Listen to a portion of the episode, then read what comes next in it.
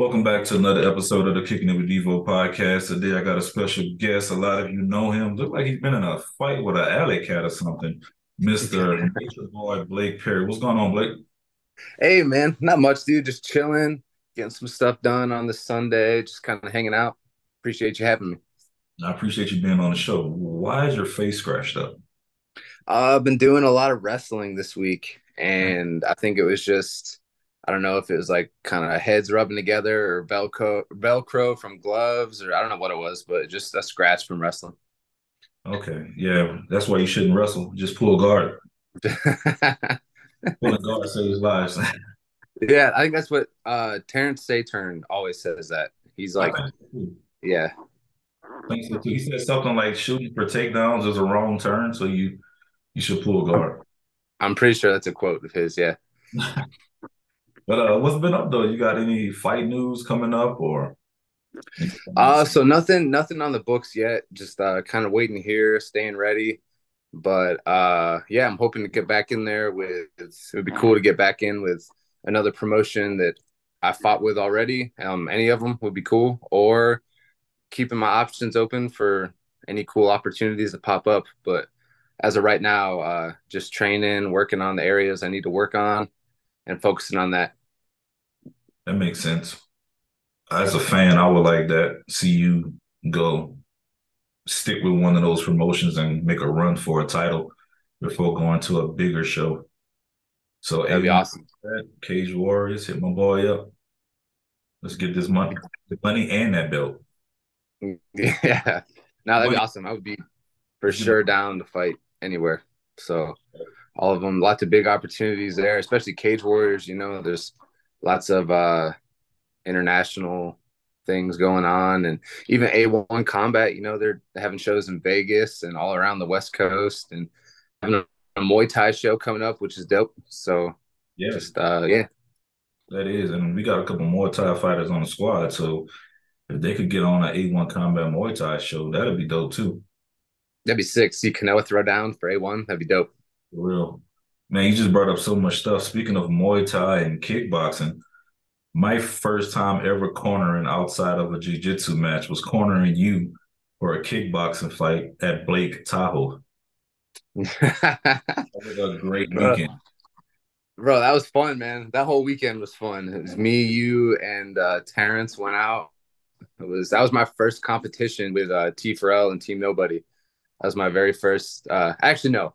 Uh, first, that was my first. I had a one jujitsu tournament right when I got here in uh, yeah. Sacramento that yeah. you were also at, and then I think that was at like the Ultimate Fitness.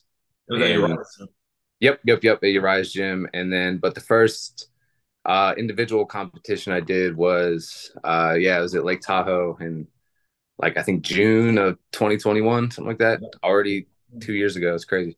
It was June, and I remember distinctly because I was on leave, taking a shit, and oh yeah, forgot to tell you.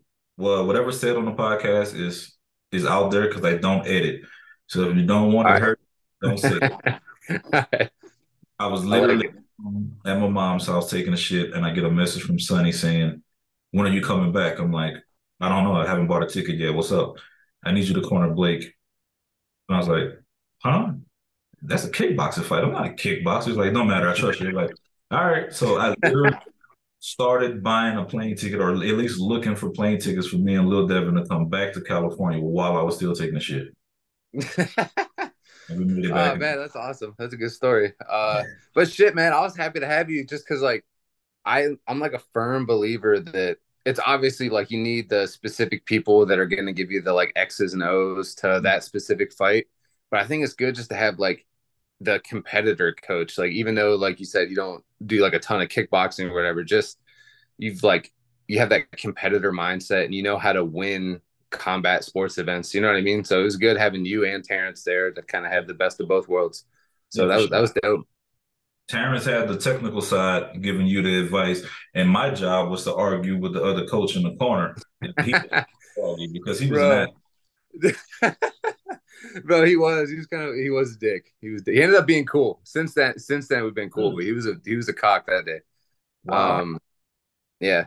That's good to know. That's good to know he's not like that all the time.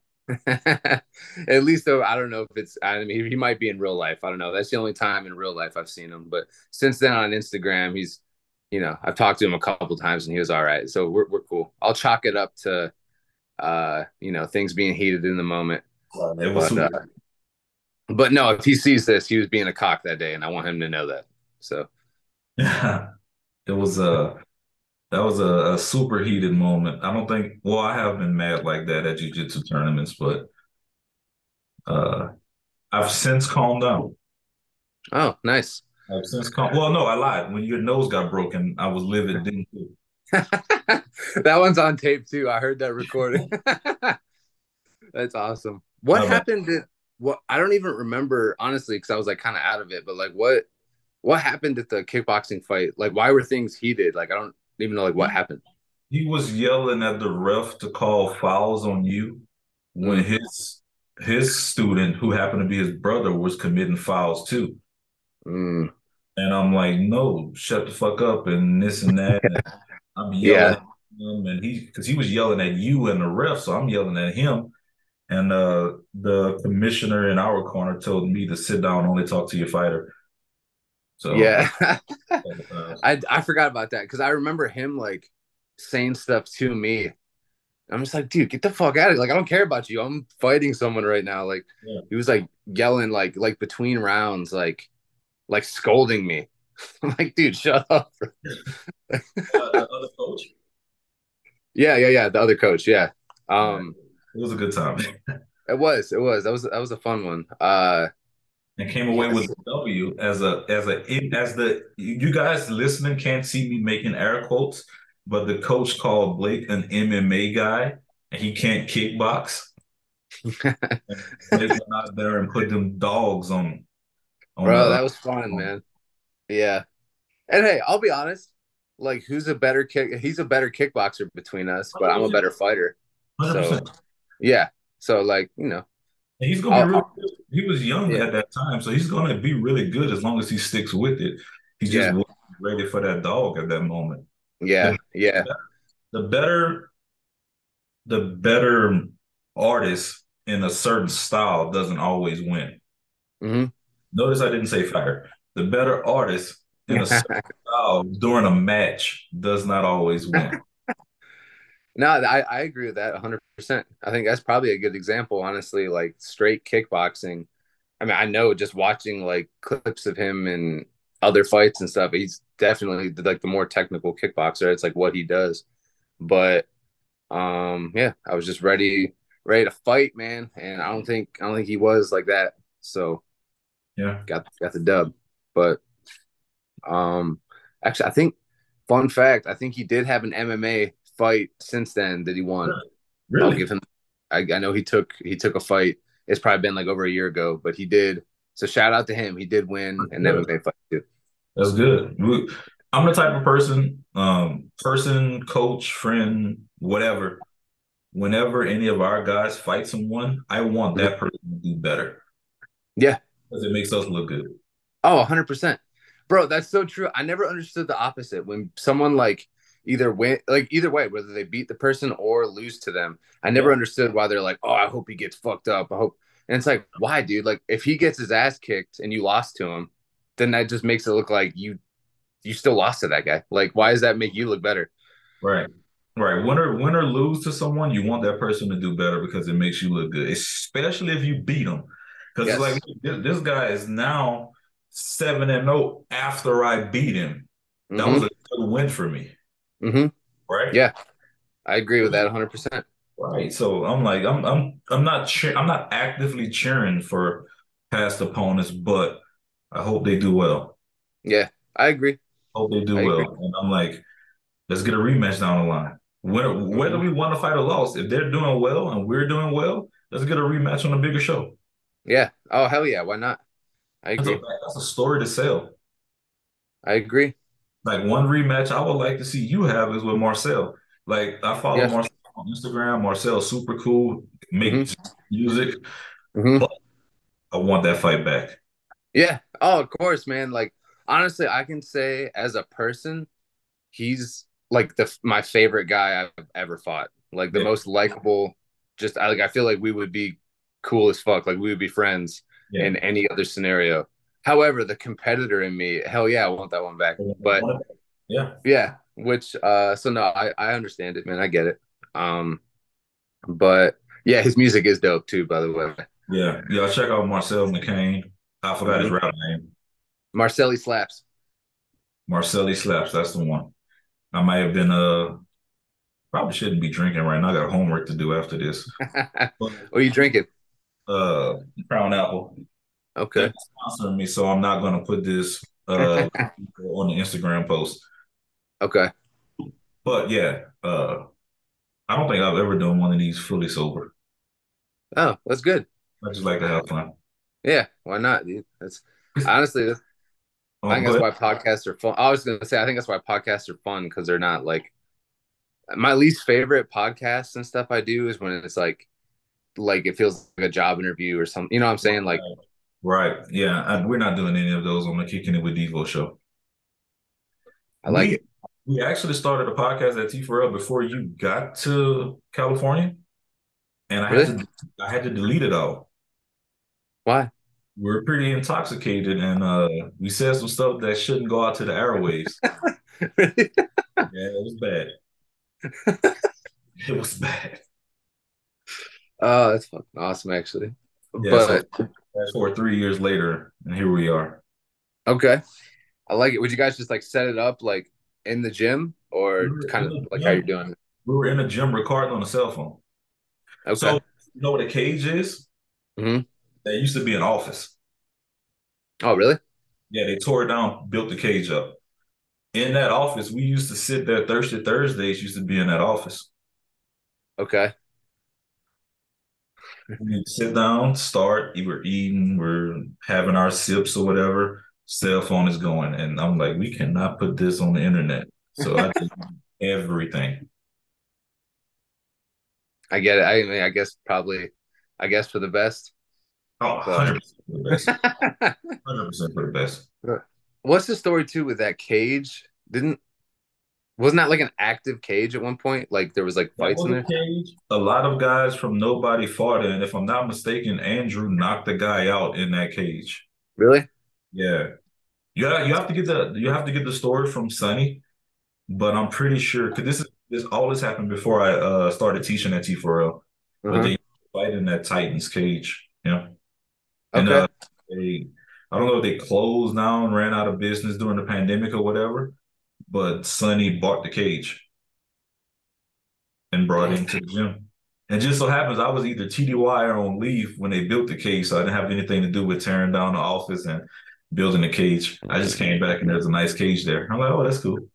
Yeah. Shit, I didn't know they do that. Like I knew, yeah, I because I heard them someone saying something about how it was like an active, like you like you were saying. I didn't realize our guys like had fought in there. That makes it even cooler. But a bunch of our ammys uh went or even some of the pros when they were ammy fought in that cage. dang, that's pretty fucking dope. Andrew for sure fought in that cage a few times. Okay. Yeah. Damn, that's dope. But going back to Cage Warriors, uh, Yes. if you do get on one of these London or Ireland cards, my passport is good. Just saying. Hey, all right. I like it. I like it. Same. Ready to go. And Faye likes to travel, so we're coming. Hell yeah. That'd be Okay, dope. well, I don't even have to be in the corner. I'm coming. oh, dude, for sure.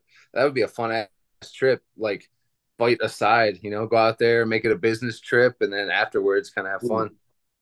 Dude, Yeah. You ever I'm go to? I'm writing it all Europe off. Yeah, Hey, I'm coming as a photographer. I'm writing it all off on taxes. do it, man.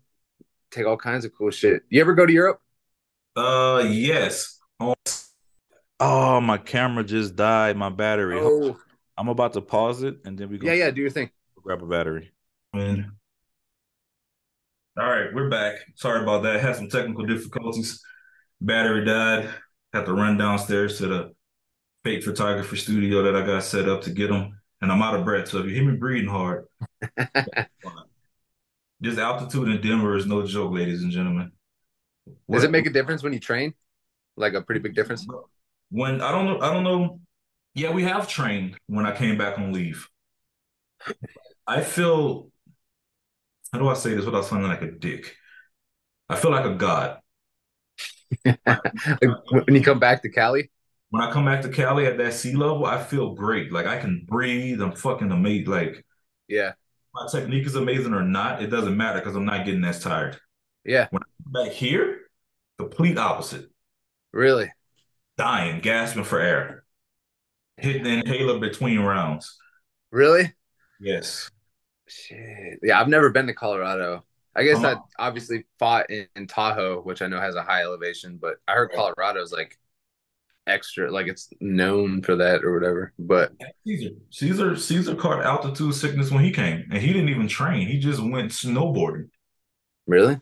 Yeah, him, him and Liz came kicked it at my crib, and then they went up to uh, I forget what the place was to snowboard, but he caught altitude sickness when they went up into the mountains.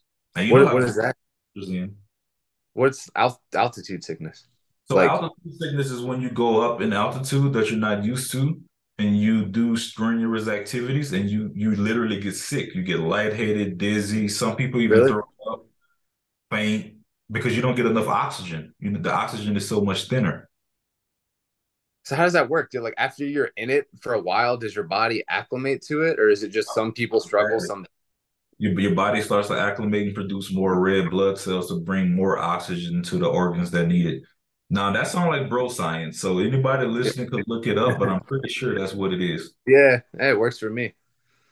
Yeah, but okay. Yeah, back to that Tahoe fight. Some of the some of my favorite pictures that I've ever taken was after the fight when you was in medicals, and yeah, parents took the picture with the black backdrop. That is a dope picture. And you posted my sharks one, the only thing that was black, white, and yellow that showed the fuck out that weekend. yeah. I'm still like, proud of that. That was perfect. Like this dude fits so well into nobody and train for that. It doesn't make sense. Dude, I, I'm still proud of that quote. Thank you, thank you.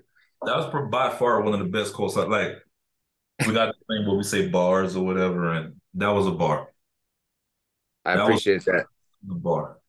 That that was a fun, just that whole thing, that card, and you got a bunch of dope pictures of uh Cy Hansen too. That yep, yep, yep, yep. Shout out to Cy. Cy's doing real well in his kickboxing, and uh, pictures of uh of Cy's coach wrapping your hands. Yes. Yeah. Yes. Uh, wrap hands. Yes, uh, I'm not even gonna try to pronounce his last name, but yes.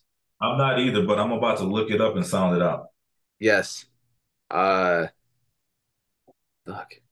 He's another one I Yeah, he was super cool dude. Like he was super cool. These people, like how the fuck you know these people? He's a celebrity, dude. Right. I don't. This is not his name. This is a you know the when you're in Muay Thai, you take on the name of the gym, and it means student of.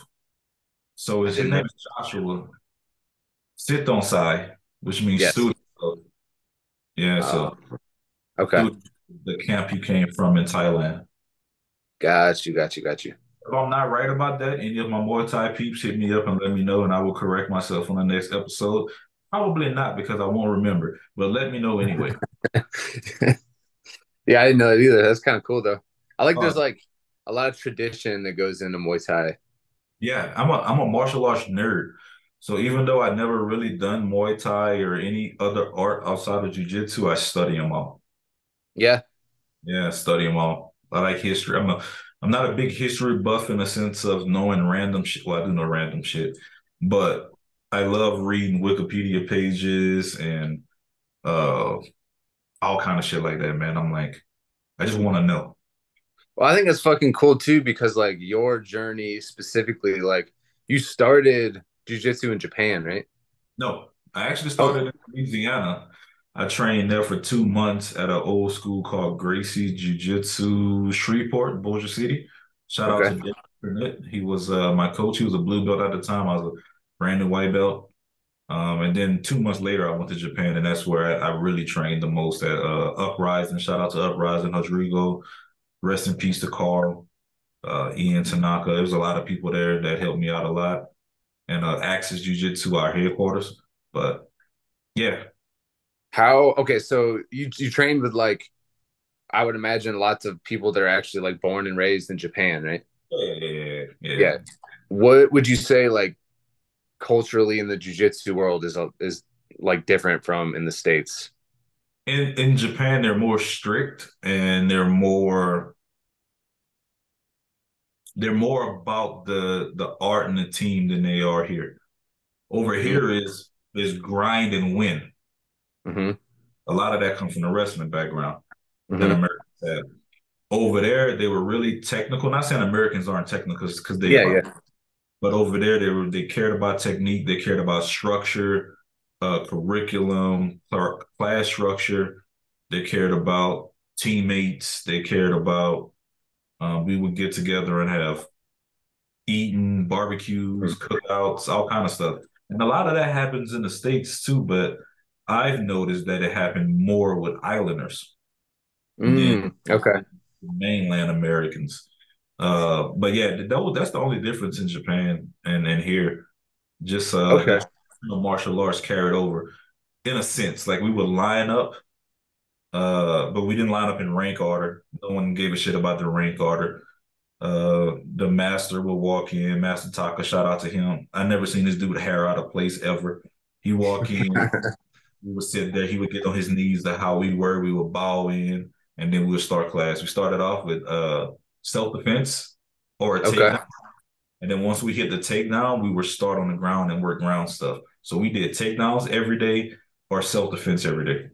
Really? So like, so what do you like self defense? Like, is that like weapons and shit, or like? He would go into the. There was a closet on the mats in, in the back corner. He would walk into the closet and he would pull out either some sticks or some knives or some shit. And uh, he even had a knife that would uh, a few of them that had the shock so you could feel it. Yeah. Really? okay. No weapon self defense. A lot of stuff that I even showed to fighters at the gym. Yeah. Getting into a certain guard position, stretch them out. They can't punch you, kick off, stand up, to stuff like that. All of that regular self defense. Hell yeah. Okay. It fighting, but it's self defense. And another thing too, it took me like it's it's funny because it's kind of obvious, but it's literally like this year I kind of realized, like, would you say that like straight jujitsu schools and like traditional jujitsu and stuff like it's kind of like the military in a lot of ways, in my opinion, like the the structure. Yes. Yeah. And I like didn't I don't know why it took me like years and years to realize that, but I kind of thought about that. I heard someone talking about like like the belt structure and stuff, and I was like, and like yeah, yeah, yeah. And I think we were at East Bay, somewhere we lined up like by, by order, right? Like the yeah. traditional order. And I was like, damn, this is this kind of like at work. Like yeah. a little bit, like when I thought about it, it's kind of funny. But hundred percent. You got the guy at the top who's giving mm-hmm. to everybody, and then either you understand the orders or not, and if you don't, you got somebody or a bunch of people in the middle that's passing it down, just like in the military. Yeah. Um, there's something else. What's up? Blake, uh, just saying for the people that don't know, Blake's in the military. He's active duty Air Force.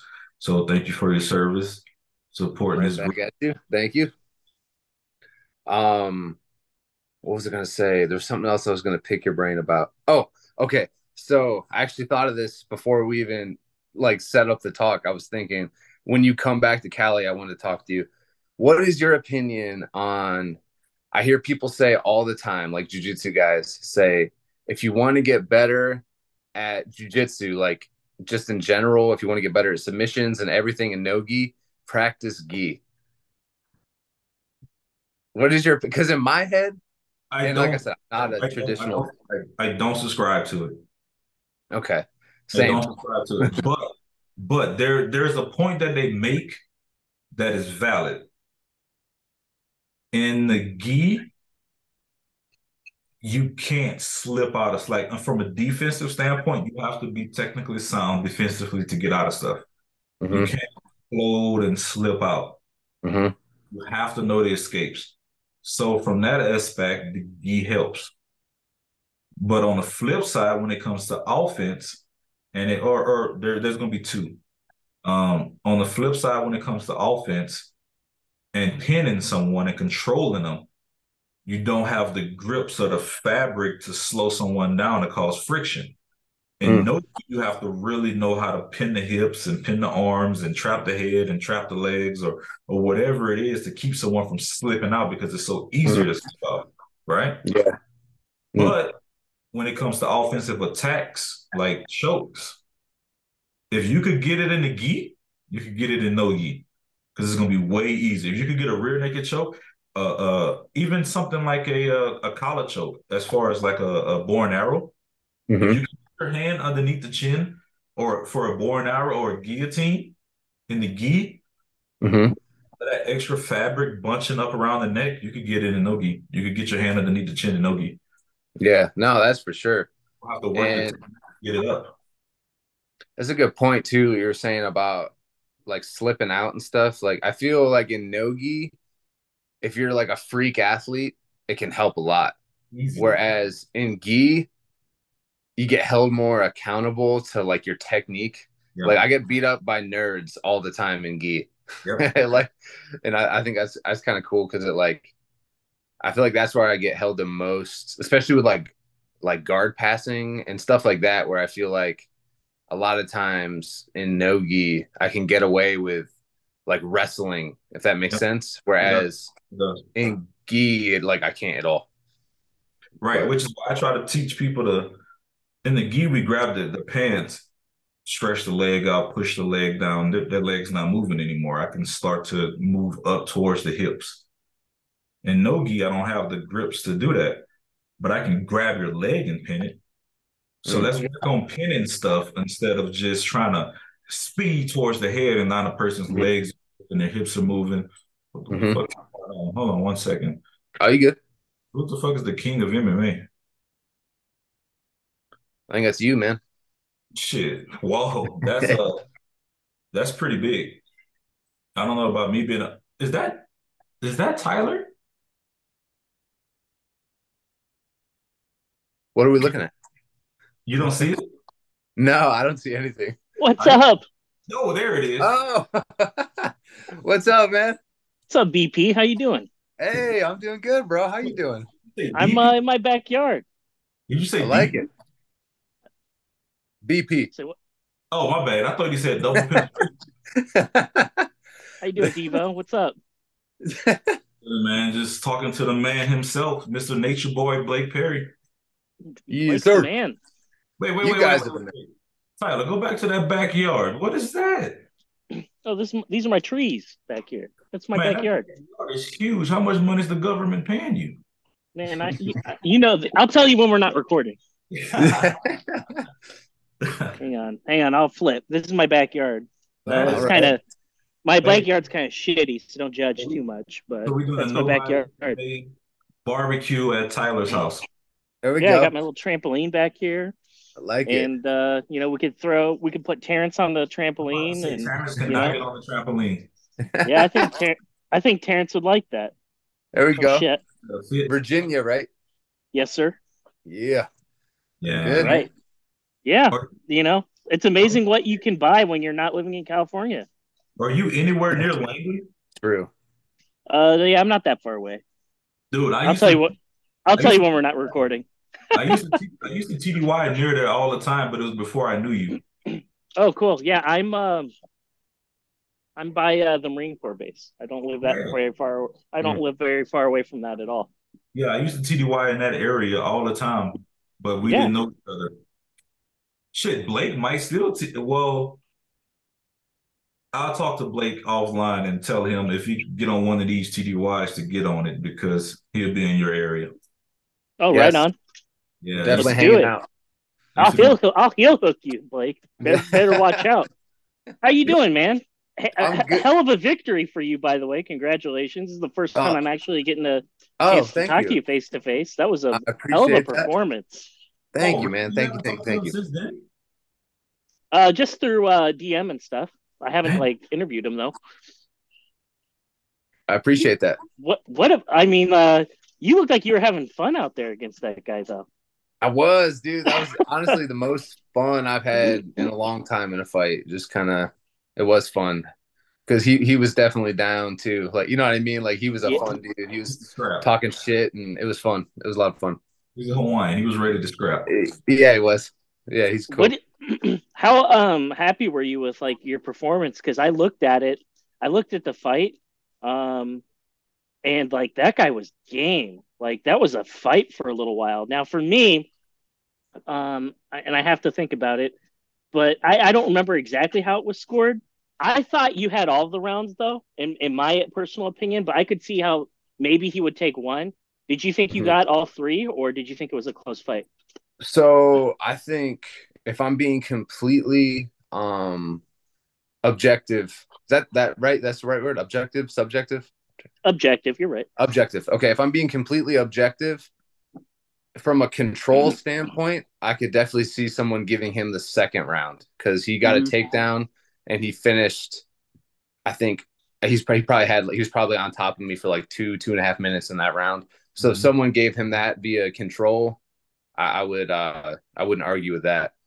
However, I think you know it kind of just depends how you look at it. But um, of course, I in my own head, you know, I say I got all three, but no, I, I would get if someone gave him the second the second round. Now, as a coach who was actually in the corner that knows the game a little bit, and I'm not saying I'm a pro. I'm not the king of MMA, but in my eyes, Blake won all three. Reason being, he done more damage on the bottom than the opponent did on top in that second round. But knowing the way judges score and how dumb they are, I gave the second round to the opponent. And we have to be objective about this. So going into the third round, we're telling them you might be down 1 1. We're not lying. yeah, We no, I, Yeah. I, I agree. just brought that I can dog. that I can get why you'd have to say that. I mean, for me looking at it, I thought it was all three because of like you said, the damage. But I can understand why you would say uh one one because it doesn't always go like wh- how you think it would based off of the scoring criteria. Unless you 100% beat the shit out of a guy in a round, there's a chance that one, at least one judge will give it to the other guy. for Yeah. sure. And I think it's just a safe bet as a fighter going into that third round thinking it's one one as opposed to you know what I'm saying? Like go Yeah. like I have to win that third round to You you can't coast. You got to put it on him. yeah, hundred percent. But the, the funniest shit ever, like, okay, two of the funniest moments that happened in the fight. The one of the funniest ones was Blake looking into the crowd, acknowledging some people telling him to whip his ass or whatever. And we're after the fight, we look at Blake like, hey, did you know these guys? He's like, nah, never seen them before in my life. There's some people at the fights who was like kick his ass or whatever, talking to Blake, and Blake's got him pressed up against the cage in front of us and talking to the people behind us. Like he don't give a shit what we're saying, and we're his coaches. Passed us into the crowd, like, all right, bro, I got it. Like, what the fuck? We we we all like, who's he talking to? Bro, I was like, I had him against the fence, and like the people were close enough that I was like looking at a guy, just like not on purpose, just my my face was against the fence because I had his back on it, and this guy just like looked at me and he's like, beat his ass. I was like, thanks, and he was like, hey, he just said it.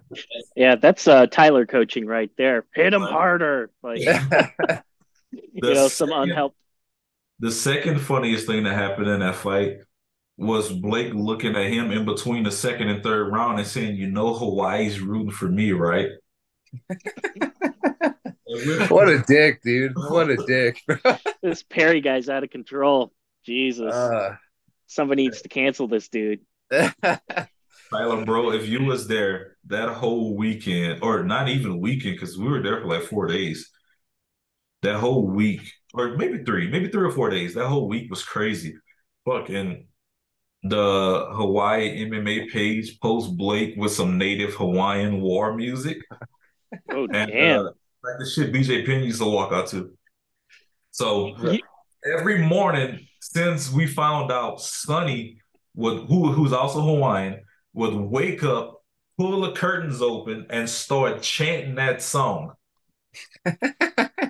And Blake's mom, shout out to Miss Nika, Mrs. Perry, would hear us in the room next to us and start cheering while Sonny was chanting. So we'll wake up every morning hype as shit. Like it's not even fight day. We gotta go to breakfast or something right now. But we're all hype as fuck. Bro, it's hilarious. It's funny too, because when that video came out that you're talking about, I knew right away. I was like, dude, I know my buddies like actually like Hawaiian friends that are born and raised there that I fought with. I was like, I know they're gonna clown on me. And it came out, and I had like three of my friends that I trained with out there all send it to me. And they're like, Who the fuck is this guy? They're like fucking they're like Blake, this Hawaiian warrior now, this fucking bald white dude from Ohio. hey, hey, forget the nature boy, Blake the Hawaiian warrior, period. I love there it. go. That's why It's we so fitting. Tyler. So after that fight or or during that week, we started praising Ohio as the tenth island. yeah, I love it. This is the ninth island, so Ohio is the tenth island. Bro, we Yeah. need to make shirts, dude. Yes, I'm t- I'm tell your with it. moms. Tell your moms shirts of just the state of Ohio and put 10th Island on it. And Tenth people Island. what that mean, and they don't have to. Yeah. no explanation. I love it. I love it. But- It's Uh did you see the new Instagram bio? No, Put uh put uh oh Hawaii Fornia. I was pretty proud of that. To just combine the three states that I'm fighting out of. Oh wow, Yeah. I'm with it. I was pretty proud of that. that's a I will say though, I will say Blake, I hate watching you fight. I fucking do not like watching you fight. I don't. I don't like watching him. I don't. I really don't. I get. Uh, it's not an enjoyable experience. It really is. Really? Not. Yeah, it's not an enjoyable experience. Like It's not watching somebody you know really well compete. I, It's I don't know why. I just I just don't like it. Just nerves? Yeah, I get it. Yeah, I, yeah. I kind of get that. And you, It's, uh, it's not entertaining to me.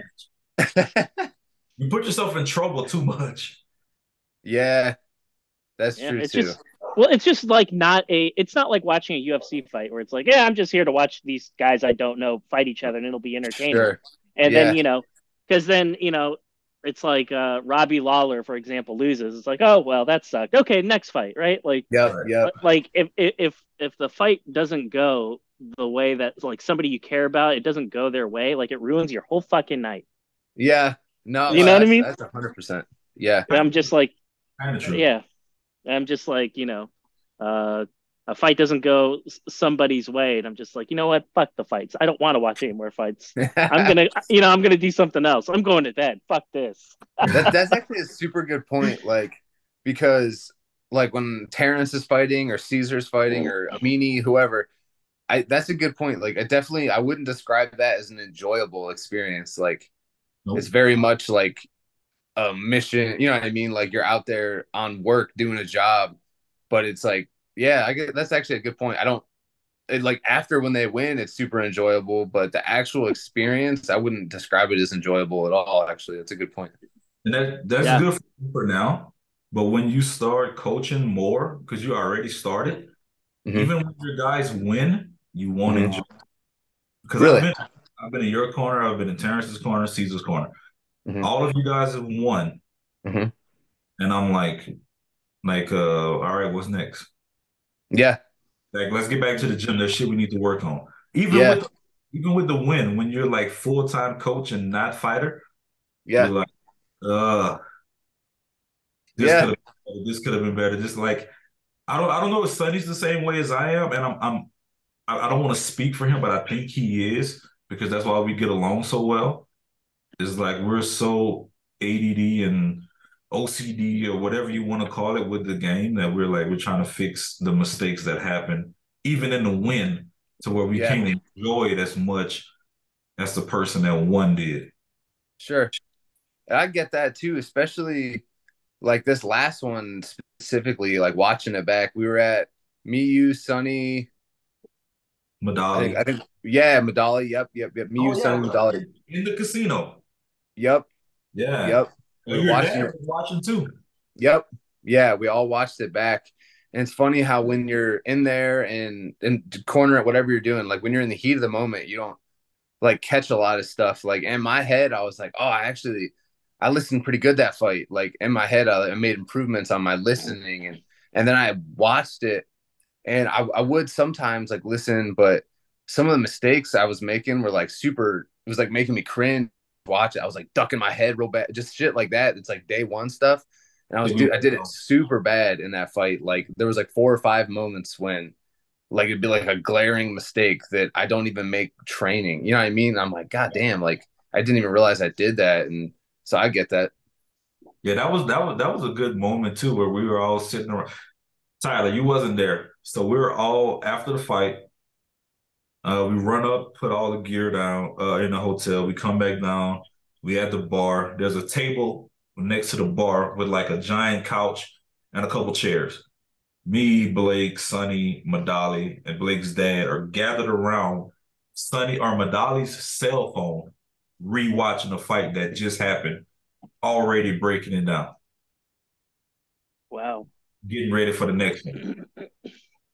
In a way, though, I think that um, I could see why you have to be like that, though, because it's still fresh in everyone's head right? And I think that's really important to um, try to analyze everything like right there in the moment, right? Because yeah. when uh, you know time goes by, you forget things. That's only natural. Right. So good on you for yeah. for doing that, and good no, on you. We enjoyed and we celebrated. Don't get me wrong, we to. we celebrated. Yeah, we did. a lot, but we, yeah. we did we did work too. And uh, I'm gonna let you two talk for a bit.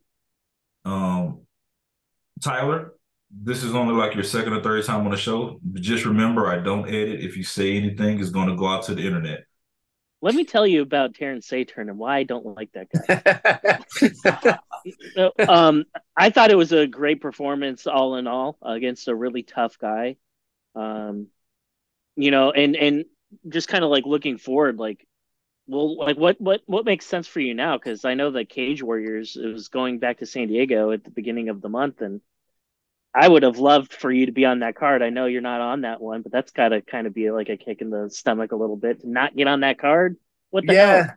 Um, no, yeah, it's it's all good. That would have been cool too. I definitely would have been down. Um, but yeah, I know they were they said they were looking for an opponent or whatever, and then it kind of you know fizzled out. But we're still in good contact with them, and their matchmaker and Sonny talk all the time. So uh, hopefully we'll, we'll, get back in back with Cage Warriors would be awesome. Um, Cage Warriors A1, they both have been awesome to work with. Uh, and I still talk to both matchmakers and promoters. They're very for how big of promotions they are. I think those those guys are awesome because I can like like legit just DM them and within an hour or two they'll get back to me and that's, that's not like a lot of big promotions. You know what I mean?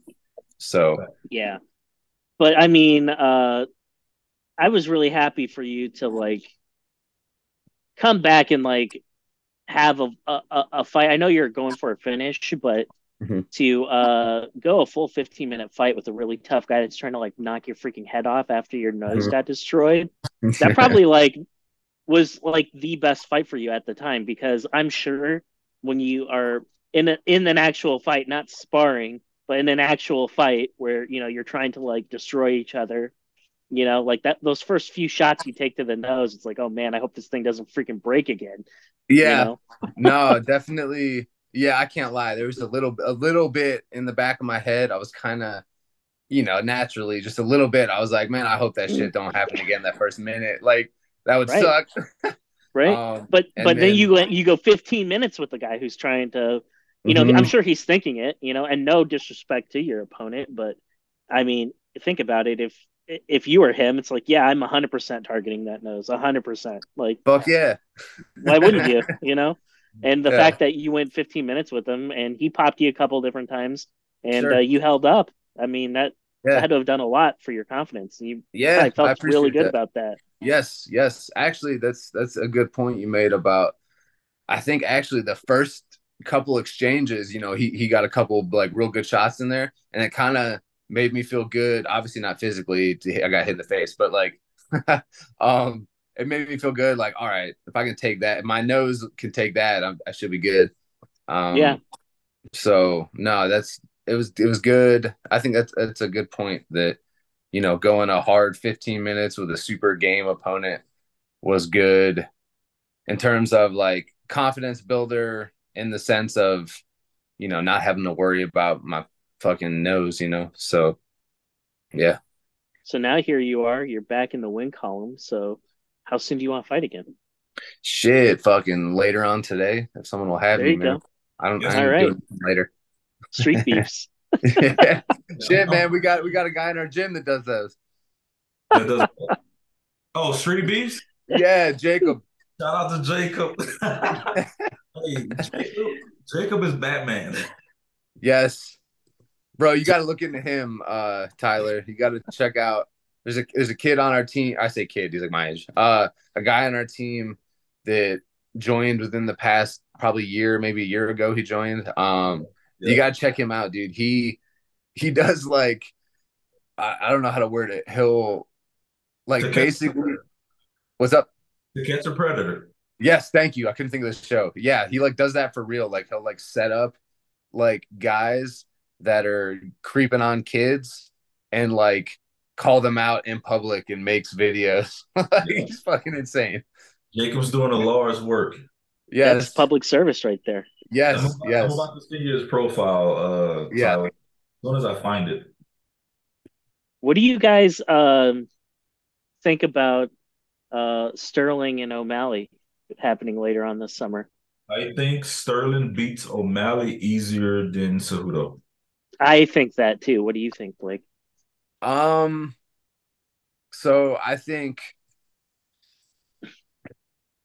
man, it's a good question because my like instinct is to say Sterling wins it. Mhm.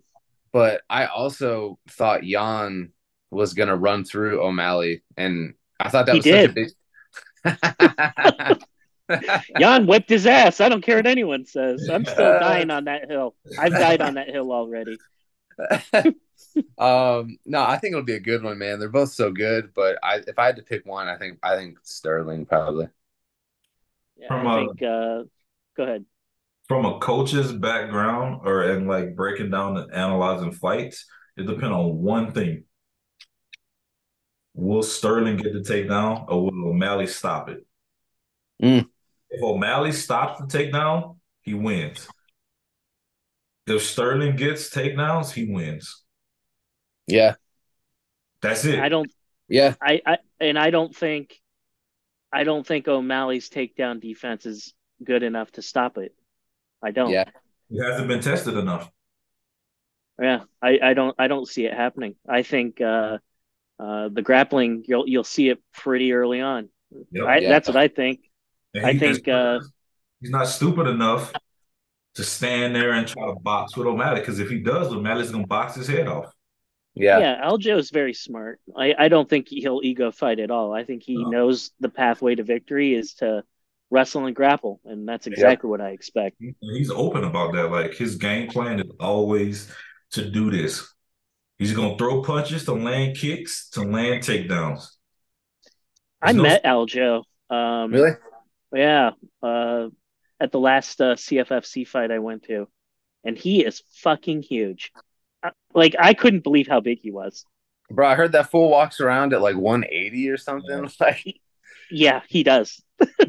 Well, when he's like not eh, like in camp or whatever. So yeah, when I saw him, I was surprised at how tall he was. So I'm five nine, Mhm. and he's just a little bit shorter than me, just a little bit. Yeah. really, Yeah, he's not uh, a short guy. yeah, weight class. They're like five seven, five eight.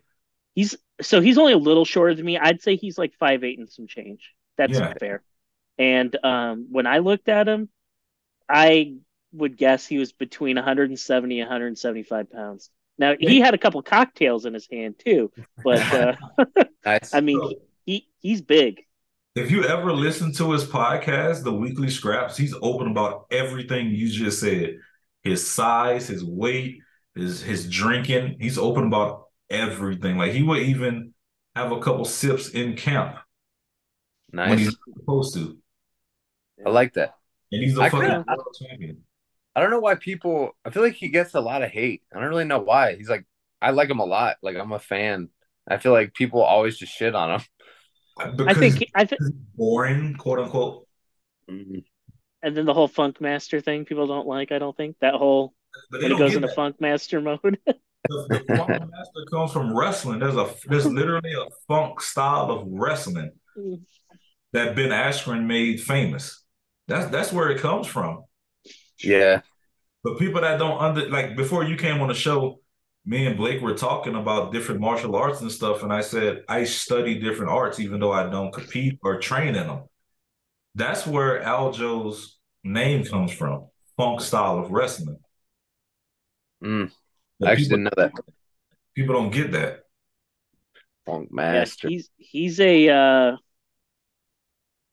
yeah, I don't think he's the greatest bantamweight of all time. I I I think that's Dominic Disagree. Cruz. I disagree. I think it's I would say Dominic Cruz. But I think- um if I he think Dom's number two. I'm sorry, what'd you say? I think Dom's number two, and I'm gonna tell you why when you're done with your thought. Um, I just, um, but I will say he is in, the conversation. He's got to be.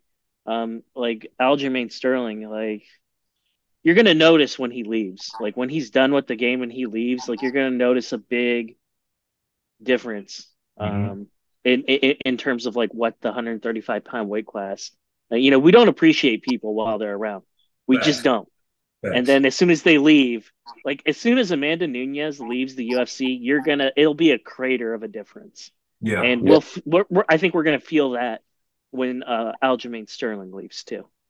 So with with Aljo and Dom, I think Dom is the only person that can throw his name in a hat as greatest of all time for 135. But if you go back and look at the records, Aljo got them. Mm. So if Aljo got the records, how can Dom be ahead of him as greatest of all time? Aldo was a 45, yeah. Jose. Aldo was 45. Okay. Okay. Yeah, he didn't cut down until late. all times. Like any weight class, any organization, Aldo is one of my top five favorite. Yeah, I agree. Back in the WEC days, bro, he's the man, dude. Double flying knee to Cub Swanson, eight second knockout. Fuck, dude. Took I like Cub too, but damn.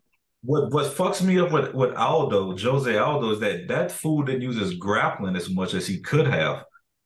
Because he's a fucking world level champion black belt in jiu-jitsu with good takedown. Really? Yes. Watch him. Watch him fight Mike Brown, who's a really good wrestler. Aldo took him down, took his back, and Mike Brown wasn't going in. That's how he won the belt. He beat the shit out of Mike Brown on the ground. I didn't know that. Okay. Damn. Why, there's Yeah. little glimpses of his his genius on the ground in the WEC and UFC, but he fell in love with Muay Thai so much that he just wanted to punch and kick people. But when Yeah. he took him down, he was dominant. It I didn't know wasn't that, until. It, it wasn't until he got tired and people took him down and beat him up where people was like, "Oh, he can't grapple. He's trash on the ground." I'm like, no, Yeah. he won Brazilian nationals or uh, one of the Masters International Championships in Brazil not long ago. In the Really? gi, in the gi, Oh, damn. I did not know that. Okay. Aldo is a monster. But he's Who would you guys say? Oh, what's up? but he's competing in boxing now. Why are you competing in boxing, bro? Go grapple. I want to Yeah, see him. right. That's true. Who would you say is the best uh, grappler of all time MMA Whoa. or uh, best best jiu-jitsu? That's a Devo question. The first name to jump to my mind, there's three. Frank Mir. Okay, there's four. Frank Mir, Big Nog Minotauro Nogueira, Fabricio Werdum, hmm Demian Maia. It's a good list. But the person that I think that is the most technical in grappling that didn't implement their game as much as they should have because they just like to scrap is BJ Penn. Okay. I That's think awesome. technically, I think BJ probably was the best grappler. Okay. Does is Gilbert Burns anywhere near there? You think or no? In my top five, no. No. If, if we're talking about accolades in jiu-jitsu that crossed over to MMA, yes. Okay. But if we're talking about just what they did in MMA with grappling, no. Okay. Werdum is probably the best as far as using his jiu-jitsu in grappling. Okay. I mean, his jiu-jitsu in MMA. Okay. Werdum tapped out Fedor. He tapped out Big Nog. He would have tapped out uh, Mir if he would have fought Mir. Okay. And What's I your got one guys' question. Oh, sorry. Go ahead. Go ahead. I was gonna just ask real quick. Um, like Nate Diaz, amazing jujitsu. Doesn't use it though. Like not anymore. Like he just wants to stand and box people. Like why do you guys think that is? He's he's an amazing jujitsu practitioner. How come he never like goes into that when we all know he could triangle people uh, with ease? Takedowns.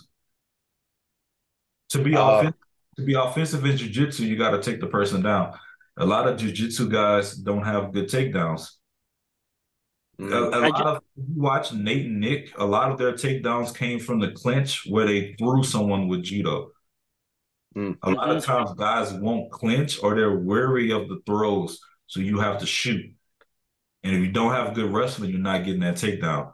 Watch their fights again, and you will see that a lot of their takedowns came when people shot on them or when they're already on their back. Yeah. Hmm.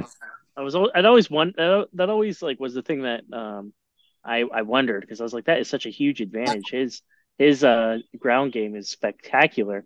You just Right. don't get a you just don't get to see it very often anymore. And I'm sure uh now that you said that, that's probably intentional by his opponents. Yeah, I guess that's fair. There's a lot Oh, harder I got somebody that don't want to be taken down. I got a good question for both you guys. Who is your favorite and least favorite commentator? Damn. Oh You shit. Um You got it, or I'll go first. so least favorite is probably Daniel Cormier. Oh my God. What? I, I, I uh, he just annoys me, and I think he's lazy with some of his analysis. Wow. Um, that's just my personal opinion. Okay. Um, uh, for favorite, it's it's it's tough because it's like, so since I said Daniel Cormier, now I have to talk about another like color commentator. Um, you know, I can't talk about like a play-by-play guy that I like because that's not a fair comparison. Uh, okay. Um. I don't know the difference. so the play-by-play guy would be like Jon Anik, and uh, a color commentator is like Daniel Cormier or Joe Rogan. Got it. Got it. Got it. Got it. Got it. Um, because like one of my favorite play-by-play commentators is that is Brad Wharton for Cage Warriors. I really admire him a Yeah? lot. Okay. I like that guy a lot. Did you get to meet him at all or see him? I- I didn't. I might have been passing, but I know I didn't. I didn't talk to him at The least. British guy? yes. Yeah. Yeah. Yeah. Yeah, I really like his work a lot. I he's just exciting to listen to. Um, yeah, so I I would say like he's like one of my favorite commentators. Uh, as far as like a color commentator that I like um hearing from, um, for me, I like Paul Felder quite a bit. I Okay. like Paul Felder. That was my answer. Paul Felder is a uh now this is where uh I'd love to get your opinion, Devo. I've heard that uh, a lot of people criticize Paul about uh, some of the things that he says or um uh, uh, when fights go to the ground in like jujitsu and and and and I'd like to get your opinion like is some of that criticism valid or not? You'd be the person to ask. All right. So I'm gonna answer that after I answer Blake's. So my least favorite commentator out of any organization is Angela Hill.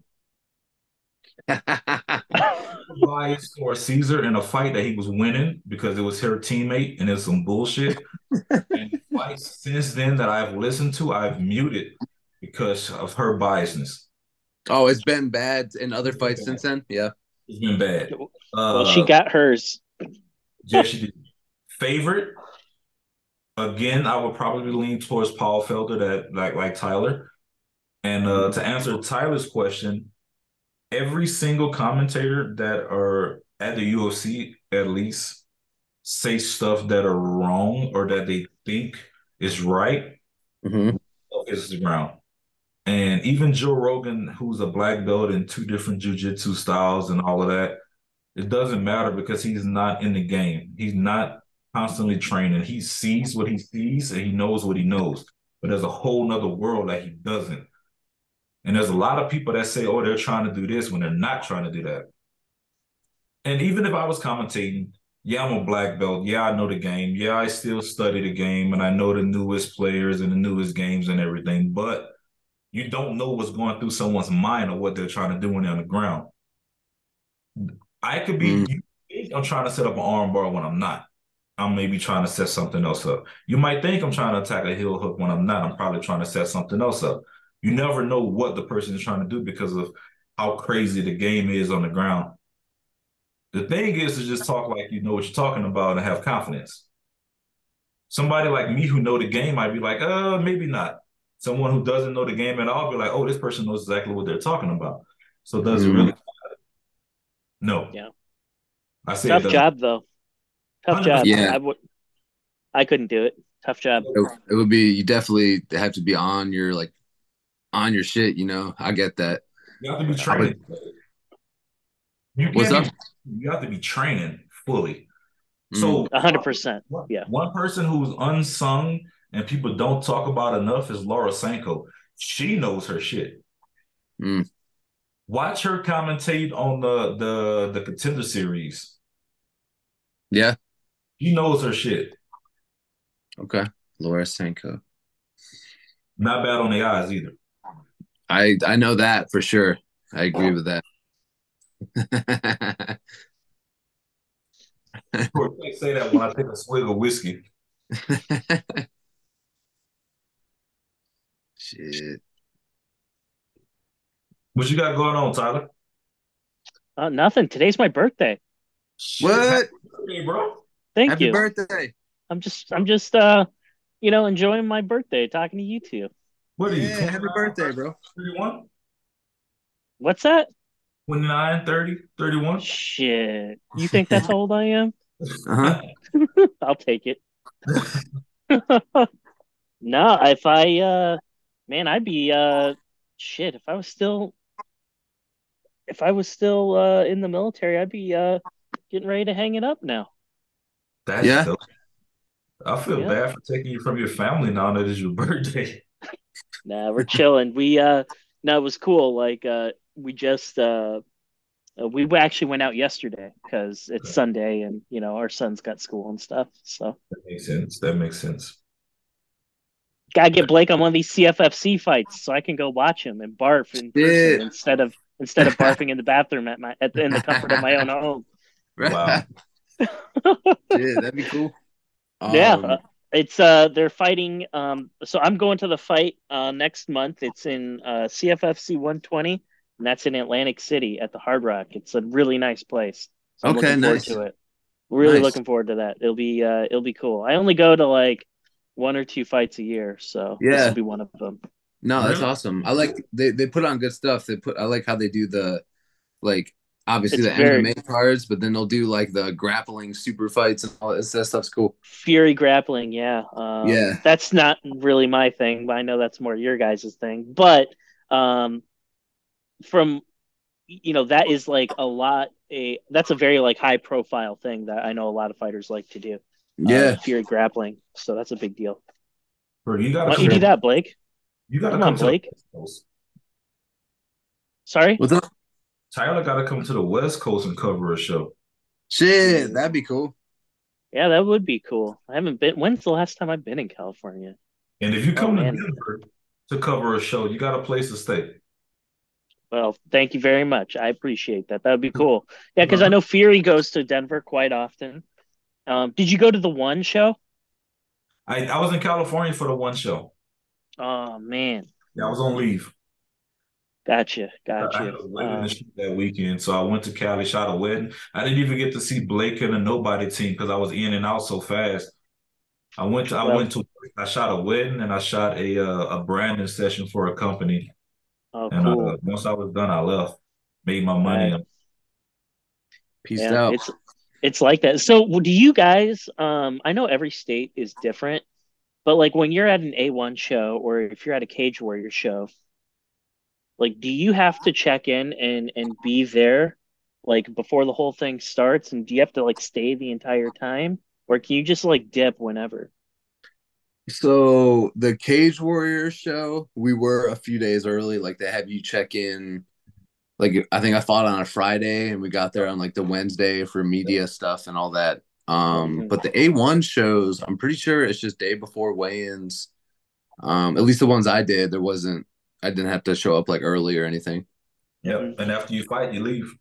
Yep. you can just bounce after you talk to the doctor you can just see ya Yep. To get your check and you're out. Oh, wow. Okay. Yeah, because um depending like some of the shows over here on the East Coast, like um from the fighters I've talked to, like let's say you're the main event, like you can't just like show up like, you know, an hour beforehand. Like your ass is there for like like from the prelims and you're sitting around waiting the entire time, waiting for you to fight. Yeah, that's normal. That is? It's, it's only like the UFC and shit where you see the main event co-main walk in halfway through the show. That's that's the Yeah. only for for, for regular events you gotta show up because there's a there's a meeting prior to the show starting. The the mm-hmm. whoever's refing, the two refs will come out with the commission and they lay down rules and more stuff.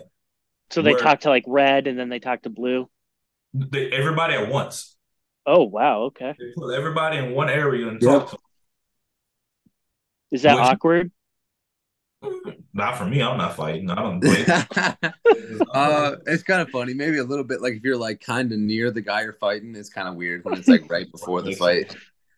Yeah. Or you know what would be like even weirder is like your opponent's like asking a bunch of questions. They'll be like, "Oh shit! Like, does this, what is this guy about to do to me Right, or So try to must- do?" Noted. right. So when exactly can I knee this guy in the face? For real, like that would be a great like you know reverse Uno card. Like even though like you're not gonna do that, like ask a bunch of weird shit like that. like are spinning axe kicks legal? like what the fuck? Tyler, you say that, but uh, I, I think it was Terrence's one of Terrence's fights for A1. We the, everybody broke apart, and I was like, I gotta talk to him. I had a fan moment, so I went up and asked the weirdest question that I already knew the answer to, just so Herb Dean could answer it for me. Hey, Oh, there you go. I've been watching Herb Dean for 15 plus years, and I'm like, I gotta talk to him. Yeah, I don't blame you there. I don't blame That's you there. not a I'm a uh, big, big Keith Peterson fan. Huge Keith Peterson guy. there we go. you say- Wait, time out. Time out. You say Dominick Cruz is your bantamweight goat, but Keith Peterson is your favorite rep. Yeah, Peterson- gotta be. and and that's intentional too. yeah, uh, he did not smell like cigarettes. For the record, when I met him, he did not. It's an important qualifier. Now, don't get me wrong; he had a freaking wad of chew in his freaking mouth, but uh, you know, no cigarettes. So Mr. He's Cruz needs to learn the booze. difference. He didn't smell like cigarettes and booze. No, he didn't smell like booze, but he definitely smelled like uh, you know, that red man chew that I'm sure you everyone in the military has seen somebody or known somebody who dips that nasty shit. Yeah. Red Man chew. Yeah, really nice guy. I got a picture with him too. Like I was most excited uh about meeting Keith Peterson and Aljo was there and I was about to say like, "Yo, Aljo, man, take this picture of me and Keith Peterson." That'd have been awesome. Bro, He was- I down to he was really- I down to die when uh Dom was commentating and Keith Peterson made a mistake that a lot of people thought was a mistake or maybe not have, I don't know. And he said the all nonsense Keith Peterson because there's no nonsense. Dom, Dom does not give a shit. Dom will talk shit. he is uh, like don't get me wrong like I, I he i do think he for me anyway i do think he's the 35 goat but he is kind of whiny and like you know I, I i don't know. Maybe he's a cool guy in real life but like the pub the public persona of him he's kind of irritating quite That's honestly. Unprofessional. he, he i don't know. Maybe that's just me. I'm not saying he's not not knowledgeable or he's not a he doesn't do a good job but he just comes across as being a little whiny It's Yeah. so Is that me? to say that. yeah, I don't know. He, you know, kind of a whiny bitch a little bit. Sorry, but hey, you know, when you're the goat, you can do what you want, I guess. Well, you think you're the, What's that? you think you're the goat. Yeah, yeah, but uh, you know, I think he's uh how old is Dom? He's got to be my age. 36. Okay. Yeah, so yeah, because you got to figure, you know, like how much longer is he gonna go out and compete? And that's the thing that's kind of like sad about MMA in a way to me. So it's like You talking? all these all these names that uh, we grew up with, like all the people that have uh, been the faces of MMA for a very long time, like you know, they're just gonna age out. You know, like Anthony Yeah. Smith is one of them. Dominick Cruz is another one. Uh, you know, Kamaru Usman, he's up there too. Um, like there's like a, uh, you know, we're gonna see Robbie Lawler fight for like the last time. That's gonna like be weird for there to be MMA without Robbie and. I don't know. It's just it, I I I feel like it's the calm before the storm, and you're going to see a lot more guys leave, and it's going to suck. Yeah. No, dude, it's it's crazy how much of like a young man sport it is when you'll hear people talk about someone like they're like 80 and they're like 33. And you're I like know. they're like he's getting up there, man. And you you're like, dang, dude, like Have you thought about like what are you going to do like when you can't when you can't fight anymore? Like you spend so much of your time into like I can't imagine the thousands of hours you put into this. I know you're like a jujitsu purple belt. Mhm. You fight, you train, like you box, you wrestle, and you've been doing this. It's like going back to like high school, like when you think Yeah. about wrestling and stuff, and Yeah. like when you're like 35 or like 38 or Yeah. 40 years old, like what are you gonna do? Like when it's out of your life and you can't compete, what are you gonna do? Shit, I don't even know, man. Because it's kinda- not that far off. I know you're not No, even 30 no. years old yet, Yeah. but like How- how realistically, Anthony you have Cohen? Coach. What's up? he's gonna coach. Blake is You a should. coach. You should coach Blake. I Yeah. Think do, I think No, I have very. definitely. Uh, there's no way that when I'm done fighting, I could just like leave the world behind, like leave the MMA world behind. It's just, it's like combat sports has been just like the center of my world since I was like 12.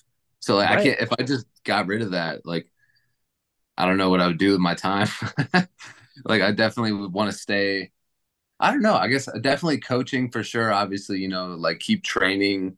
Just you know, like I definitely want to keep like rolling and just training, all that good stuff. But I kind of like talking too, man. Like I like I like these. I like podcasts. I like I wouldn't mind uh, you know, down the road when I'm done fighting, maybe doing something in like the podcast world or something like like you're doing Tyler and you now Devo just like kind of giving a platform to fighters and stuff because it's helped me a lot on the fighter end and I would kind of like to give back on the opposite end when I'm done with my career and stuff. and I hope, well, I know that uh, it'll be a lot easier uh, for you than it was for me. 100%. It'll be a lot easier for sure. Why is like, that? It's, well, just being a fighter, um, that makes a huge difference. Mm, um, and and just knowing people and stuff. And when you're like not, and you're a complete outsider, and you're trying to like, you know, crack that egg and like get into it, it's really Sure. hard to do. And I'm Sure. really particular. I'm kind of, uh, I don't know. I'm kind of like an anti-social media person, really, and, yeah. and I don't think Yeah. that's a good combination. Uh, but but uh, but also at the same time it's like um I don't make a living off of any of my anime stuff so it's like I do what interests me and I talk to the people that interests me and yeah. I don't I would rather be my own person and work for myself just so I can keep doing what I do because I don't ever want it to turn into a situation where it's like hey uh you know interview Tyler Little here's $20 and I'm like man fuck that guy like I don't want to talk to that guy I fuck your money too I don't want I just Yeah. don't want to do that Yeah. No, I think that's why you're so good at what you do though. Like, you know what I mean? Because it's not a contractual thing that's all about money and you do what like you already said, what interests you. And I like I think the reason too that you've like one of the reasons that you've gotten so big in the MMA community these past few years is because you're not like one of those dudes that's only gonna talk to the UFC champ. You know what I mean? Where like, you know, you interviewed me when I was an amateur fighter and you interviewed a bunch of people that are amateurs and newer pros and regional pros. And that's something a lot of people don't do, you know, like they wouldn't even give me the time of day yeah. because, you know, I'm not a UFC vet or whatever. And so I think that's what makes you your your platform special. And I think that's why it's grown so much that you can interview those guys too, you know, like you've gotten Randy Couture and Anthony Smith, you know, but then that you'll have those awesome interviews with those guys, and then you'll turn around and interview some kid in his hometown who's had a few amateur yeah. fights. Interesting to you, you know. That's that's cool. It is. Uh, it it definitely has been a journey, and um, I don't know. I guess I would encourage anyone to like who's like looking to get into it is like think about and, and I guess it's just depends. I guess the answer is probably different for everybody, but it would just be like if you're only in it for yourself, you're on, you're not going to be in it for a very long time. You're just not. You're going to burn out. So it's like, what kind of impact can you make for somebody else? That's and almost if, like... And if you can make a, a an impact for, for, for somebody else, like a and a positive one, well, then you should do that, right? Mm-hmm. You should mm-hmm. do that. Um, and and and I always really tried to like bring value in that way because I, I looked at the exactly what you said, Blake. Like I looked around when I first started, I'm like, wow, every major fight card, it's like the same like 10 guys are getting hit up time and time again. And I was like, mm-hmm. number one, I don't want to like I just don't want to be like the ninth guy in the line that interviews somebody. Like sometimes that's inev- that's unavoidable and it is what it is, yeah. but it's like it's like how many like more times can a fighter ask a question or respond to a question. Like, you know, the fighter's got other shit. He wants to get, he wants to go home. He doesn't really want to talk to you. And it's like, well, what if I talk to like somebody in like Cage Warriors that's like on the undercard that nobody knows sure. and uh, has never been on a podcast before? It's like, I want to talk to that guy. Like, right, you yeah. know, I'm sure he'd appreciate the opportunity too. And I'll learn about somebody new. So let's do that. So I've always kind of like when everyone else is going left, I'm going right and vice versa. Right. Yeah. I think that's the way to be, man. I agree with that 100%. Yeah. Which is why I hope I haven't asked Blake, Terrence, or Caesar any questions that they were asked on other people's podcasts because they've already answered it. People have already heard it. So yeah. knowing them personally, we talk about personal experiences that we had together, like we do when we were at the gym just chilling, except now it's recorded. Yeah, yeah. No, both you guys, man. That's why I think that's why these are interesting. You know, because it's like they're we call them interviews, but they're they're really not. It's just kind of us just bullshitting and recording. You know, conversations. Yeah. I think we call it an interview. Yeah. Yeah, I, I interview people a hundred oh, percent, but yes, but I also bullshit too. For, for the yeah. people listening, Tyler is literally MMA media. Shout out to Mom's Basement MMA. Go follow. YouTube, Instagram, give them a listen. I'm not MMA media. I have a podcast that I do for fun, and I don't give a shit if people listen to it or not. I had a goal, and I did a fucking podcast. So it is what it is. If you listen, you listen. If you don't, you don't. I talk to people who I want to talk to, and we have a conversation. I had one of my cousins on my podcast. I thought I probably should have deleted it because of the shit we were saying. But I put it out like people wouldn't know what we're talking about. We're from a small town in Louisiana. No one fucking relates to that. But hey, but I do what I want. Yeah. Episode. Damn, Tyler dropped out. Dang. Um, and I wanted, to, I wanted to ask both of y'all something, but he's gone. He's like, "Fuck it, it's my birthday. Fuck these guys." Have you ever heard of Jelly Roll? No. Musical artist, bro. I, I haven't. So I've heard of him. Uh-huh. about a year. I seen something on Instagram and I was like, I like this song. I'm gonna listen to it. So I uh-huh. listened to Road. And he was on Rogan's podcast. I heard it today. I was like, his shit is dope. Yeah. It's, okay.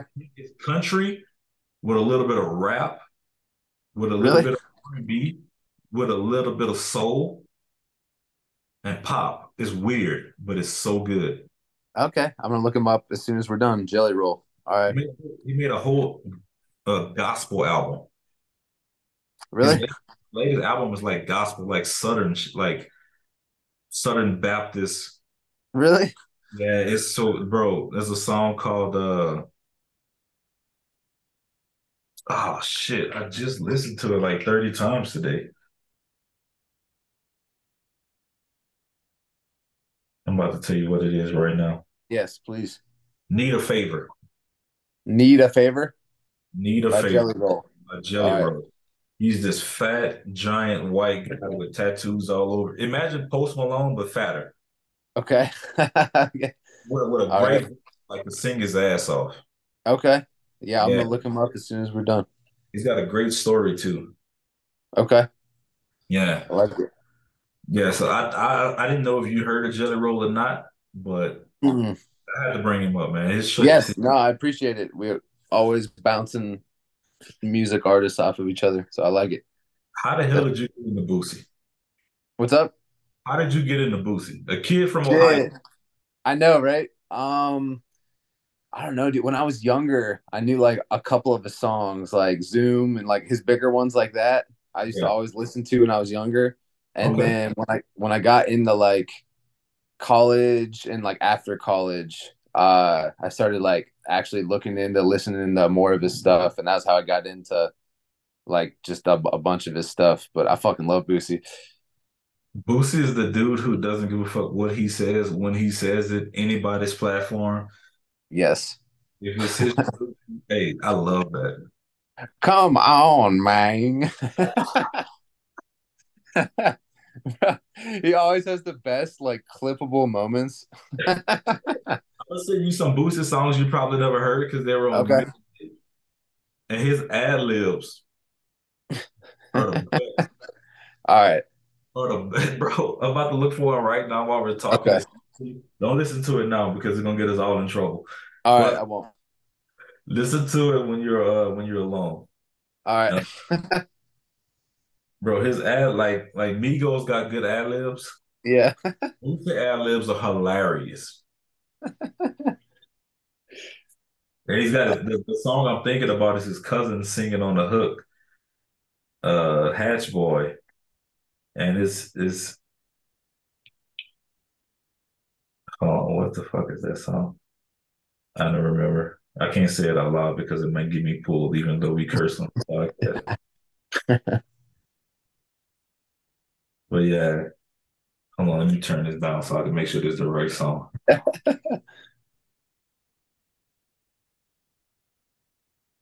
Wow, fucking ad played. I'm like, what is this? This is not Boosie. This the one. This is the one. Yeah, man. Back then, and like the album, the, the picture that's on the song that I'm sending is not the right picture for the album cover because this was a mixtape. Like I've been Mm. listening to Boosie since I was in middle school, elementary Yeah. school, He's from like your stomping grounds, right? like 30 minutes away from where I grew up. Yeah, that's crazy. Yeah, listen to that song when you get a chance. Okay. Uh, bro, the ad libs he say while he's getting in trouble is hilarious. But uh,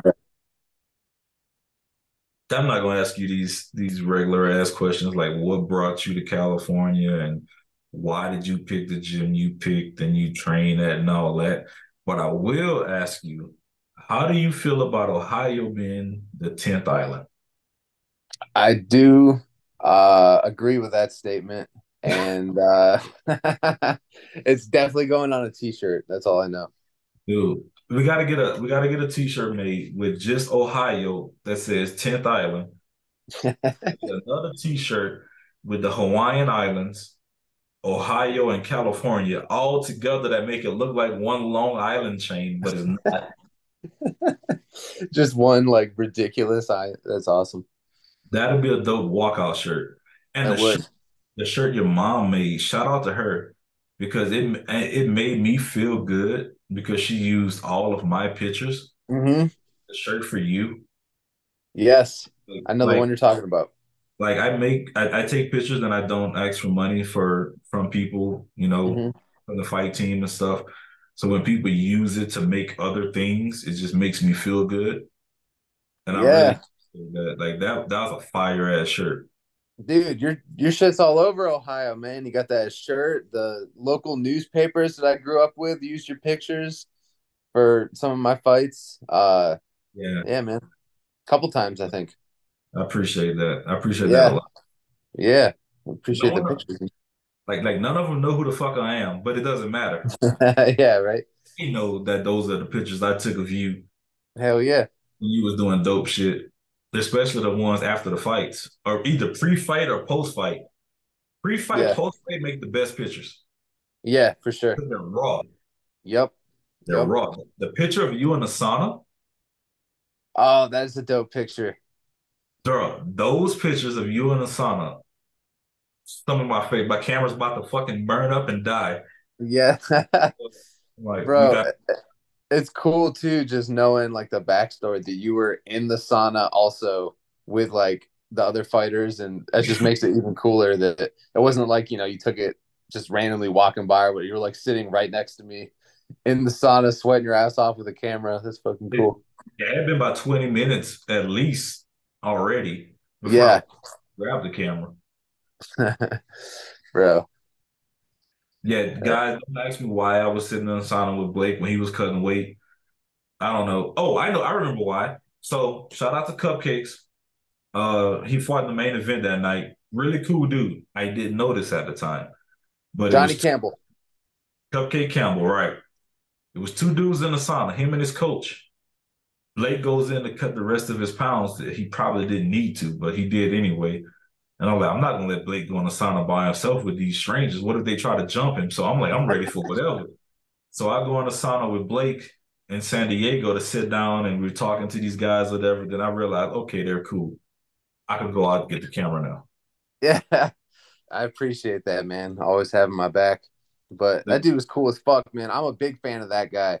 Because yeah. after, uh, yeah, shout out to Johnny Cupcakes Campbell, dude. Because Yes, I sir. went and like looked into his, because I was a fan already when we got there. Just like the story of that fight, how he took it on like three days or four days notice. Yeah, cut. five days notice. Yeah, and cut an insane amount of weight, like it, like beyond what anyone should.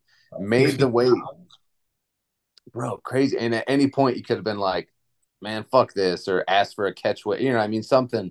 And he got all that weight off. Couldn't have been nicer in the sauna. The dude, I'm sitting there with him, and he's like, just being super friendly and talking. And he's asking a bunch of questions about me, like, "Man, tell me about your style. Tell me this and that." Yep. He's like, "I'm rooting for you, whatever." And I'm like, man, this dude's super cool. I'm like, how much you got left to go? He's like, well, I got like, I think like nine left. I'm like, oh my God, dude. And he's already like just shredded up and looks super sucked down. He's like, I like nine. And I'm like, oh, like yeah. yeah. I'm like, yeah, you got that, bro. And in my head, I'm like, bro, there's no way that dude's getting nine more pounds off. He's like, you know, it's one thing if he's some big fat dude, but he's some shredded up like 35 pounder. And then the next day, he rolls up to weigh-ins, looks like a goddamn zombie, makes the weight, made it, didn't have to go over nothing, made the weight, and then somersaulted off the stage. I'm like, this dude's a fucking psycho. I love this guy. And then And yeah, won. yeah, he fucking put on a banger of a fight, dude. took took the jiu-jitsu world champions back and almost choked him out in the first round. Yes, yes, bro. It was crazy, crazy, crazy. And just looking in because after that, right? I'm like, I gotta look into this dude. And he's super modest, you know, he wasn't telling me about his career at all. This is all stuff I found out from looking him up, like Yeah. because I was like, this dude's the fucking man. I need to know more about this guy. And I looked up, and this dude's had I don't even want to mess it up, but a lot of pro fights, like 30, 30 something fights. yes, like 30 something pro fights. And he, I think, like holds the record for Cage Titans appearances. Um, it's some crazy number of fights. But yeah, if you go to his tapology, you'll probably say, but 37, 38 fights. yeah, dude, that's fucking insane, man. 38 Um, fights. At 36 years old. Yeah, That's nuts. yes. So Mhm. shout out to Cupcakes Campbell. He's the fucking man. I, I honestly think he would have won that fight if he would have took it on more than five days' notice. Yeah, yeah. Because he had that fight won. He did. He looked good, bro. Yeah, considering like all the shit he went through to get out there, you know. So it'd be interesting, man. Yep. But- that was a good trip. It was, man. That was a good trip. So before we wrap up, we got to hit you with the quick five. All right, I'm down. But whatever comes to your mind first. You got it. No explanation unless I ask for it. Just firing at the hip. I'm ready. Ready? Yep. Top five favorite musical artists. Lil Wayne, Okay. ASAP Rocky, Okay. the band Korn, Okay. uh, Lil Boosie, okay. Shout out to Boosie. Boosie, and Eminem. There's one more. That's only four. Oh, that's four. Wait, Uh, wait, say, say it again. My bad. That might have been five. You said uh, okay. Yep. Wayne, Eminem, ASAP Rocky, Boosie. I think. and Korn. Okay, Korn. Yep. Yeah, that is five. I'm tripping. You're right. Good man. I, I put my thumb up first and then it went down. certain That's fingers fair. up at the same time. Four favorite things to do. Four favorite things to do. Number one, love fighting. Number two, food. Number three, sleep. Number four, going on walks with my headphones. I just love, I do that probably three to four times a week. I'll just go on a walk, listen to some music outside. That's why we get along. Fucking martial arts and food and sleeping. Yep. Right there. Uh, but now we're gonna get back to two of those in the next couple questions. Favorite places to go. Hawaii, number one. Um, and I really like the Southwest. Like I like the Arizona, Nevada area a lot. It's super dry. It is. You ever TDY to Reno yet? Uh, not TDY. I went there for uh CATM shooting one time, but never TDY. Yeah, we used to TDY down there a lot. I went there twice. One time we had to sleep on the airfield in tents, no showers. Oof, It was rough. It was so hot. Oh, it was so rough. that sounds But- rough. Yeah, but if you go, I went on another one where we stayed at the uh, GSR, the hotel casino. Okay. I think it's called GSR. Okay. That- trip. That sounds dope. Okay. You can get on one of them, yeah, GSR, Grand Sierra Resort. If you get on one of those, I almost got a with a guy in the in the casino. Really? Yeah, so my boy Moreno, shout out to Daniel Moreno. We're sitting at the. He's the one that made you laugh when you was putting the fire extinguisher. Yes. took at work. We were sitting at the bar having drinks after just uh, watching fights. This random guy comes up. He's flirting with us. We don't realize he's flirting with us at the time. and we're like, he's like, hey, let me buy you guys a drink. I'm like, nah, nah, bro, we good. You know, we don't, we don't want anything. We straight. We just, he's like, and he keep trying, keep trying. And then we're like, this motherfucker trying to hit on us. And then we're like, nah, bro, we said we're straight, we we're good. And he, and he just goes off like, I want to have fun. I'm just trying to have fun and all of this and that. Like, this motherfucker, he's trying to fuck. like I know what's going on here. I, I lose it. And before I can step off the stool or go at him, Moreno grabs my shoulder and pushes me back down into the chair. Really? Yes. I, lo- I lost it because he started talking all kind of crazy shit. You're like not even the fact that he's trying to fuck me, just the rudeness. No, it was the rudeness. It was the rudeness. 100% the rude because he didn't put hands on us. Yeah. He just got super rude and started saying all kind of racial shit and stuff. Oh fuck. Okay. Yeah. Damn. So, number two. Okay. Favorite food to eat during a weight cut, Okay. and then your favorite food to eat after the weight cut. Okay. So favorite food to eat during a weight cut. I'm really big on poke. Lots Okay. of like keep it fresh with like poke or like real simple sushi rolls, like where it's basically just fish, rice, veggies. You know, I love that, and I, it helps during a weight cut. My favorite after a weight cut, I love just like a big slutty burger, just greasy, cheesy, like just fucking nasty. You know, I love that shit. Hey, I gotta call you out, bro. Yeah. In San Diego, after you weighed in, you ate three meals. What? I can eat, bro. One. I like, bro. Blake ate a smoothie. He had a smoothie, a stack of pancakes with all kind of other stuff. hmm It was something else you had, but it was literally three meals. A big, big omelet with like hash browns and stuff. Right? It was the fucking. Yeah. omelet. Was good, man. That was some good ass food. it was, dude. You ate three full meals, and it, I was like, how is he still doing it? Like, how is Yeah. Now, for being a tall, like skinny guy, I, I can throw down food pretty good. Yeah, I, I surprised the hell out of me. Number one, you could pick either drinking or dinner. Okay. Pick Dinner. dinner. Give me five dinner guests for you to sit down, have dinner with, and just chat about anything, dead or alive. Five dinner guests. All right. So I'm going Jason Mayhem Miller Oh, oh, Just- because he's a wacko and I feel like he'd be fun to talk to. Um Jason Miller. Uh some other good dinner guests. Dinner guests. Uh I'd say Paul Rudd, the actor, because he just seems like he'd be fun to hang out with. Probably okay. has some cool stories.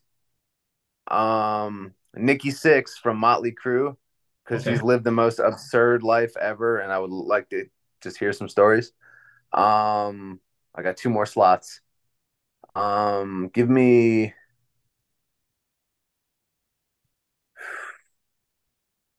Dave Chappelle Ooh. And yes, yes. And then my last spot has got to be